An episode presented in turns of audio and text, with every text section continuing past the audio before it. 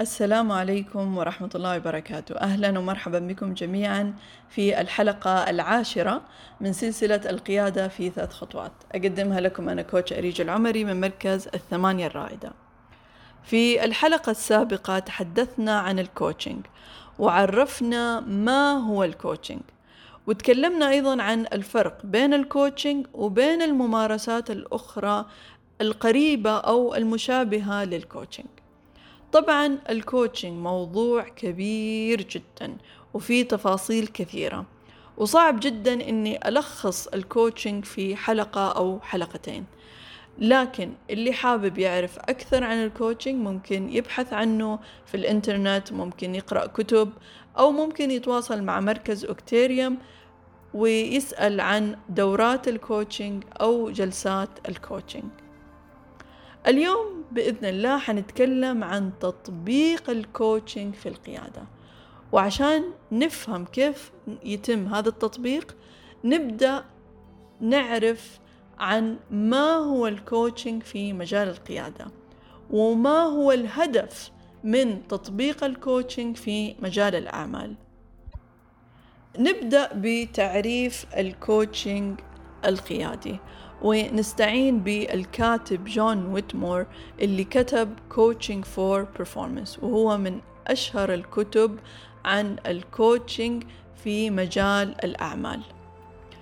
يقول جون ويتمور أنه الكوتشنج القيادي هو إطلاق العنان لقدرات الشخص لتحقيق أقصى مستويات الأداء. Coaching is unlocking people's potential to maximize their own performance.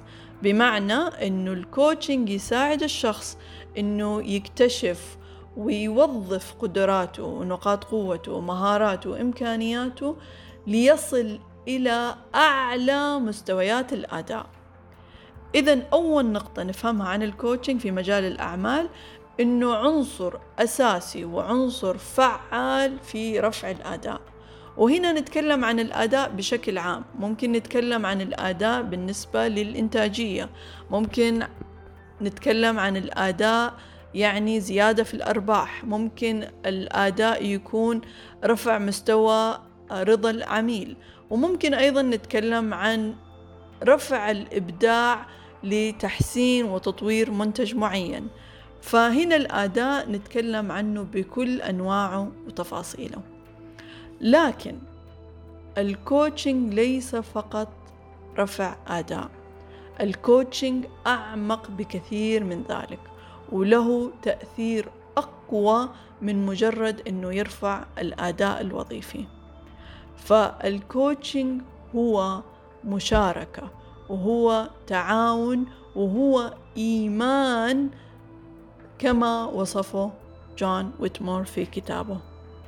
فعشان نطبق الكوتشنج بطريقة صحيحة وبطريقة عملية وفعالة يجب أولاً أن نبدأ من داخلنا كقادة، وهذا السبب أنه خلال هذه السلسلة من أول حلقة إلى الآن أنه كل الأمور اللي بنتكلم فيها بنتكلم عن عنك أنت كقائد. وفي إحدى الحلقات السابقة تكلمنا عن أنت كقائد، ما هي نظرتك لفريق عملك، كيف تصف الموظفين اللي لديك. وهنا حنتكلم على نفس الموضوع بس بمنظور الكوتشنج، وحنذكر أربع نقاط أساسية ذكروها مجموعة من الكتاب في كتاب Co-Active Coaching، وهذه النقاط الأربعة تعتبر الحجر الأساسي لمفهوم الكوتشنج. أول نقطة هي إيمانك أنت كقائد أنه كل شخص مبدع، وكل شخص كامل، وكل شخص عنده كل ما يحتاجه ليكون الموظف المثالي. فبهذه الفكرة أنت تؤمن أنه الأشخاص أو فريق العمل قادرين على الاختيار، قادرين على إيجاد الحلول الإبداعية، قادرين على الإنتاج، قادرين على اتخاذ الخطوات العملية، قادرين على تجاوز التحديات، وقادرين على التطور وعلى التعلم وعلى النمو وعلى التحسين. فهذه النقطة هي النقطة الأساسية الأولى. النقطة الثانية إنه أنت كقائد وخاصة في تطبيق الكوتشنج تركز على الإنسان بالكامل وما تركز على جانب معين أو محدد. بمعنى آخر، أنت كقائد ما تنظر للموظف إنه هو مجرد أداة، تنظر له كإنسان كامل متكامل، فهو عقل وهو قلب وهو جسد وهو روح. فحتى لو كان هذا الموظف عنده مشكلة، أفصل المشكلة عن الإنسان أو أفصل المشكلة عن الموظف عشان تقدر تشوف الأمور بطريقة مختلفة، وتقدر تشوف إيش الأمور المختلفة اللي ممكن أثرت على الموظف ووصلته لهذه المشكلة. فالنقطة الثانية أنك أنت تشوف الإنسان أو الموظف بجميع الجوانب وليس من خلال جانب محدد أو واحد.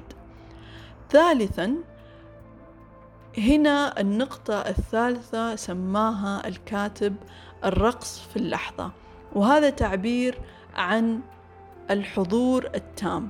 ففي أي محادثة أو في أي وقت أنت بتتكلم مع فريق العمل أو حتى أفراد من فريق العمل، دائما يكون في انسجام، في تناغم. أنت كقائد تكون حاضر بشكل تام، بمعنى أنك كل انتباهك مع الشخص اللي بيتكلم. فهنا تنتبه لكلماتك، تنتبه لنبرة صوتك، تنتبه قد إيش أنت بتنصت إنصات عميق مع الشخص اللي بيتكلم. وحنتكلم أكثر في الحلقة, الحلقة القادمة عن الإنصات، لكن هنا بشكل عام أنت تكون فعلا منتبه مع الموظف أو مجموعة من الموظفين اللي بيتكلموا معك. النقطة الرابعة التحفيز، كيف أنت تحفز التغيير. النقطة الرابعة هي حفز التغيير. فعندك الأمور اللي تحتاج أنك أنت تسويها كقائد عشان دائما يكون في تغيير يوصل للتطوير، للتحسين، للنمو، وتصل في الأخير للأداء والإنتاجية العالية. لكن ما حتوصل للأداء والإنتاجية وتحقق الأهداف إلا من خلال التغيير، وممكن هذا يكون تغيير بسيط جدا وخطوات جدا بسيطة وصغيرة، لكن توصل لأهداف وتحقيق الأهداف. وأفضل تغيير يصير للموظفين في مجال العمل والتغيير اللي يتقبله الموظفين هو التغيير اللي يكونوا عارفين إيش هدفه، وهذا الهدف أو هذا التغيير كيف مربوط بالأهداف الكبيرة، بالرؤية الكبيرة وبالرسالة الكبيرة.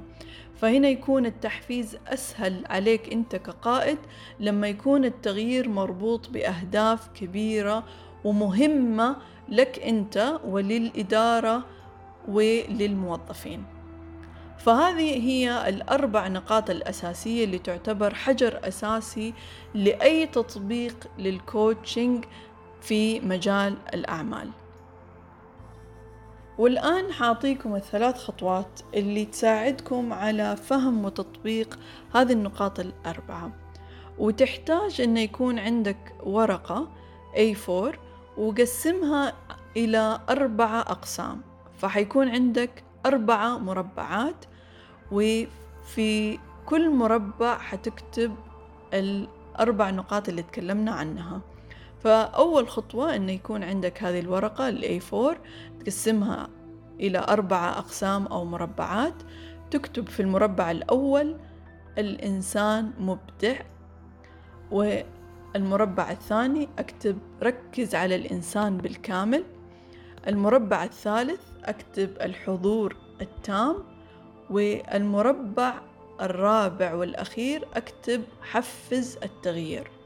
فهنا عندك أربعة مربعات. الآن الخطوة الثانية إن أنت تفكر كيف ممكن تفعل وتستخدم كل نقطة في العمل، خاصة لما تتكلم مع فريق عملك أو مع الموظفين. فكمثال أنه في المربع اللي مكتوب عليه الحضور التام اللي هو المربع الثالث، ممكن كفكرة أنه أنت لما يكون عندك اجتماع فردي مع إحدى أعضاء فريقك أنك أنت تحط الجوال على الصامت. فأنت هنا تعطي رسالة واضحة للموظف أنه كل تركيزك واهتمامك وانتباهك مع معه هو كموظف. فهذا مثال. مثال ثاني ممكن أنه أنت آه تطرح على الموظفين أو مجموعة من الموظفين مشكلة معينة تعانوا منها في العمل، وتطلب منهم أنه هم يحلوا هذه المش... المشكلة بس بطريقة مختلفة، يحاولوا يفكروا بحلول إبداعية خارج عن الصندوق. فهذا مثال كيف أنت ممكن تفعل النقطة الأولى أنه كل شخص مبدع.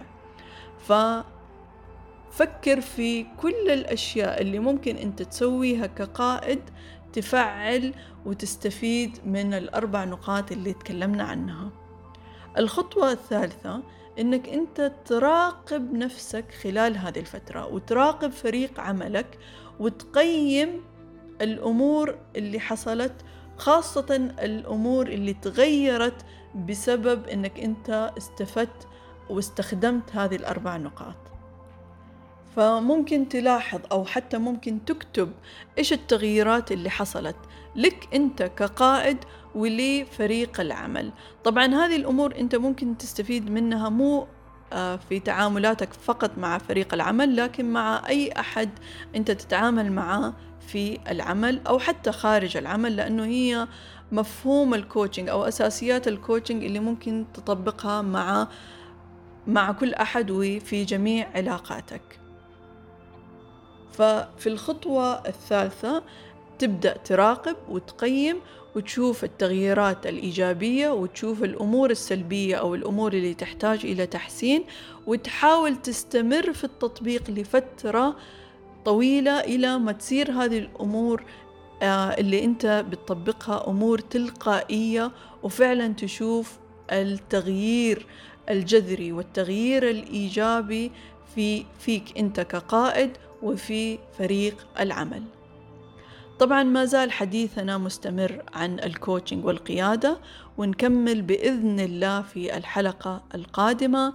شكرا شكرا شكرا على المتابعة. دمتم في حفظ الله ورعايته.